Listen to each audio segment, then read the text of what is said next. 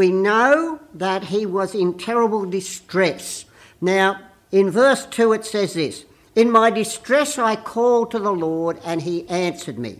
Now, this verse is just for the ladies. Men, you don't have to listen to this verse because the word for distress is actually the Hebrew word for pain when women are giving birth. So, you know, that's how bad Jonah felt. I think the only male equivalent is if you pass kidney stones. That is it. I tried to, I was going to jump out of the window of the hospital. Uh, it was the only time I felt like committing suicide. It was just awful. So I'm glad that I've never had to give birth. But that's what the passage is, the verse is about. That was the, the, the extent of his suffering. And some of us may well have been there in the past. It, there are other verses which remind us of the fact that he was actually going to die. In verse 6, it says this to us To the roots of the mountains I sank down, the earth beneath barred me forever. And in verse 7, he says, When my life was ebbing away. Now, the question is this we know the story and we know that God saves Jonah.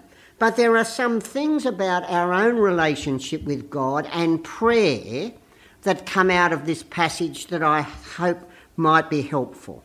My first question and the first issue to look at is this How does God respond to Jonah? You see, Jonah is disobeying God. And we all do that at various times. You know, last week I preached on that passage in, uh, our, I mentioned the passage in Colossians chapter 3, where we are reminded how we ought to live and how we often sort of go away from what God wants us to do. So, how does God treat us? How does God treat Jonah when he disobeys? Does he say to Jonah, You have made your own bed, you lie in it? Or, You got yourself into this mess, you get yourself out? Does God ignore Jonah because he is being rebellious? Or does Jonah take the attitude well, I've done the wrong thing, therefore I cannot approach God. That might be the attitude we take at times. Well, what do we learn? Jonah is disobedient. God could have said to him, You made your own bed, lie in it. Go to a watery grave. But we know that God listens to Jonah. You know, human beings are really good at making life hard for themselves. Sometimes we bring things upon ourselves. And we are even better at times of making life hard for other people because of our sinfulness. And yet, in either situation, God listens I think we can take that out of this passage. Here is Jonah. God has specifically spoken to him. And Jonah is heard. And so, in spite of his disobedience, God is displeased with Jonah. There is no doubt about that as God is displeased with our sin. But He is there and He will listen. We might think, I am not good enough to talk to God now. But God forgives sin. If we confess our sin, God is faithful and just and will forgive our sin and heal us and forgive us. And so, The same was for Jonah as it is for us. Don't ever take the attitude of, I cannot approach God. He won't listen. Jonah is a classic illustration for us of the fact that he will listen, no matter what we have done. The second thing that I want to draw out is that God delivers Jonah from a terrible tragedy. Now, he doesn't always deliver. You know, some of you know that my mum was a paraplegic. She was a paraplegic for 31 years. Others of you have people who suffer, whose life isn't what you would want it to be. And God, in His severe mercy, may well choose to allow them to continue in that situation. But at other times, God does deliver, does save people. And so, go to Him. Talk to Him about the things that make your heart ache. Sometimes God provides through ordinary circumstances, and sometimes it is from something miraculous. Another thing that we can learn from this passage of the scriptures is that God's timing is perfect. I wish He would act more quickly sometimes. The most common phrase my wife uses with me is, I don't need it at this exact moment, but later could you do?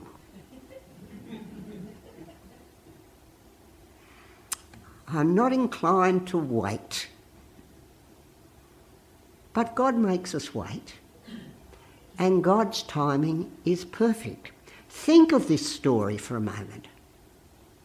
Jonah gets on a ship. God hurls a great wind at the ship. They throw Jonah overboard. And by some fluke, chance happening, good luck, a big fish comes by and swallows him up? Or is it the sovereign control of God of all things? I don't think there are any such things as fluke, chance, bad luck, or good luck. All things are in the sovereign hand of God, and His timing is absolutely perfect. God acted in a very peculiar way, but still He brings about His sovereign purposes, and His sovereign purposes always come with perfect timing then we know.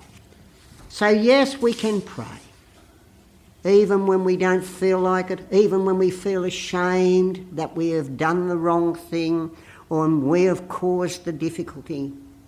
God, get me out of it, is still a prayer. And God, as the psalm said, is compassionate, slow to anger, and abounding in steadfast love. And as we know, Jonah is saved. It says to us in verse 9, But with shouts of grateful praise will I sacrifice to you what I have vowed to make good. In other words, he thanks God. And a lesson for us in regards to prayer. Sometimes we see God as our, just our personal assistant. We make our list of prayers to him, what we want done, and that's it. I saw a Peanuts comic comic the other day. The child's beside the bed and he's praying and he says, Dear God, you know what I said yesterday? Same thing.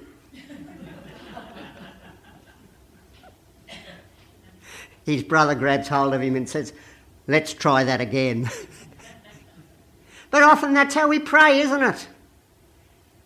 And then when we get what our list has got on it, what do we do? We just forget it.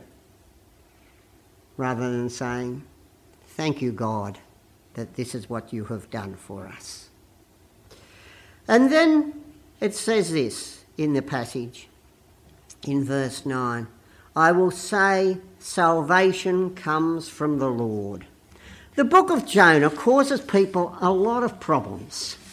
They think, How can a fish swallow a man?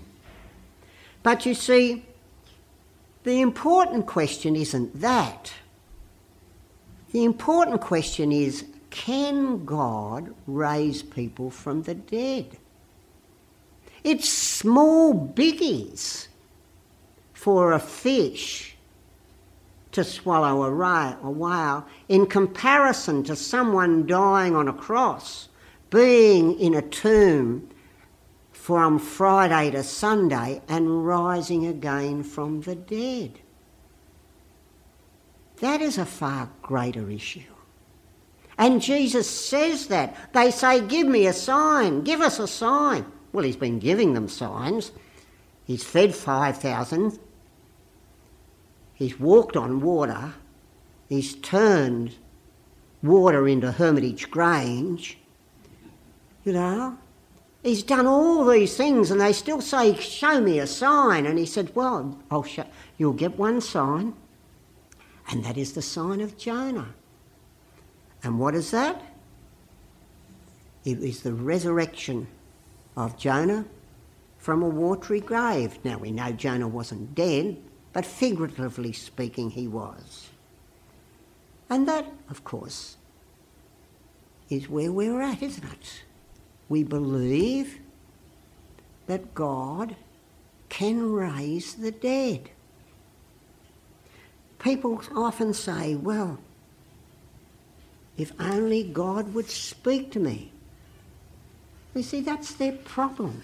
You see, the great furor at the present time in the newspapers about people not believing in hell and believing what Israel Folau has written. What? They keep saying, I don't believe there's a hell. Well, why don't they believe there's a hell? Well, they don't believe the Bible. It's as simple as that. It comes down to that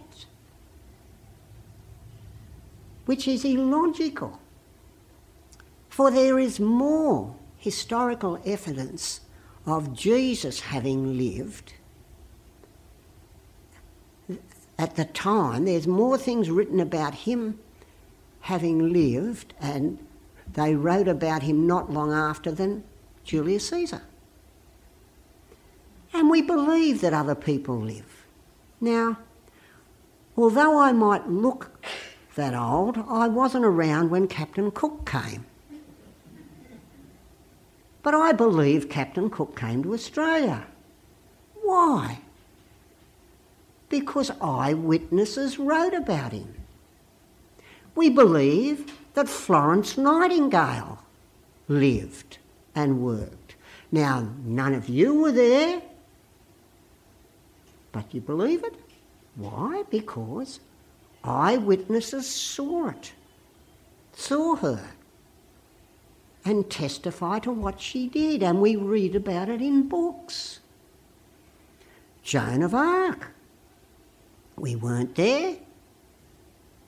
People wrote about it. If they can believe in Florence Nightingale and Joan of Arc and Captain Cook why can't they believe about the resurrection of Christ? They choose not to believe the Bible. And Jesus himself understood that, for he told the parable of Abraham and Lazarus, of Lazarus dying and going to be with God, and the rich man going to hell. And he cries out, Send somebody to tell my brothers not to come here. And Jesus' reply is, They have the prophets. They have the Word of God. If they will not listen to that, they won't listen to anything. And it's the same today. We have God's Word. And that is how we came to a faith, isn't it? Somebody told us what the Bible said, and we believed it. My friends, if we have a faith and trust in the Lord Jesus Christ, there is no situation on which we cannot call upon God to help us. God is the perfect postman. He always delivers. He hears our prayers.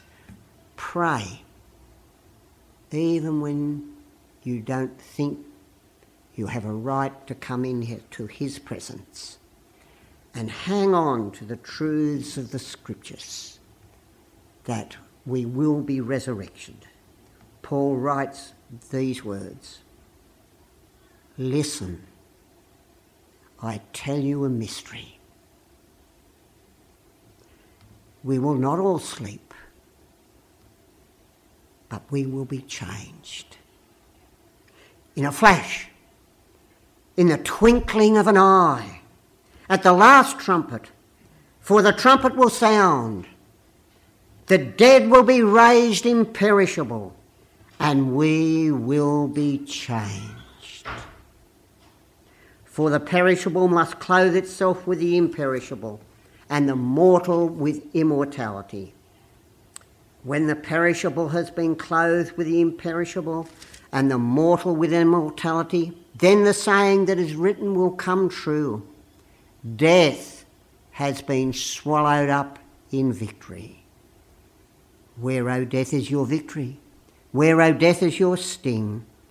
The sting of death is sin, and the power of sin is the law. But thanks be God to God, He gives us the victory through Jesus Christ our Lord. Amen.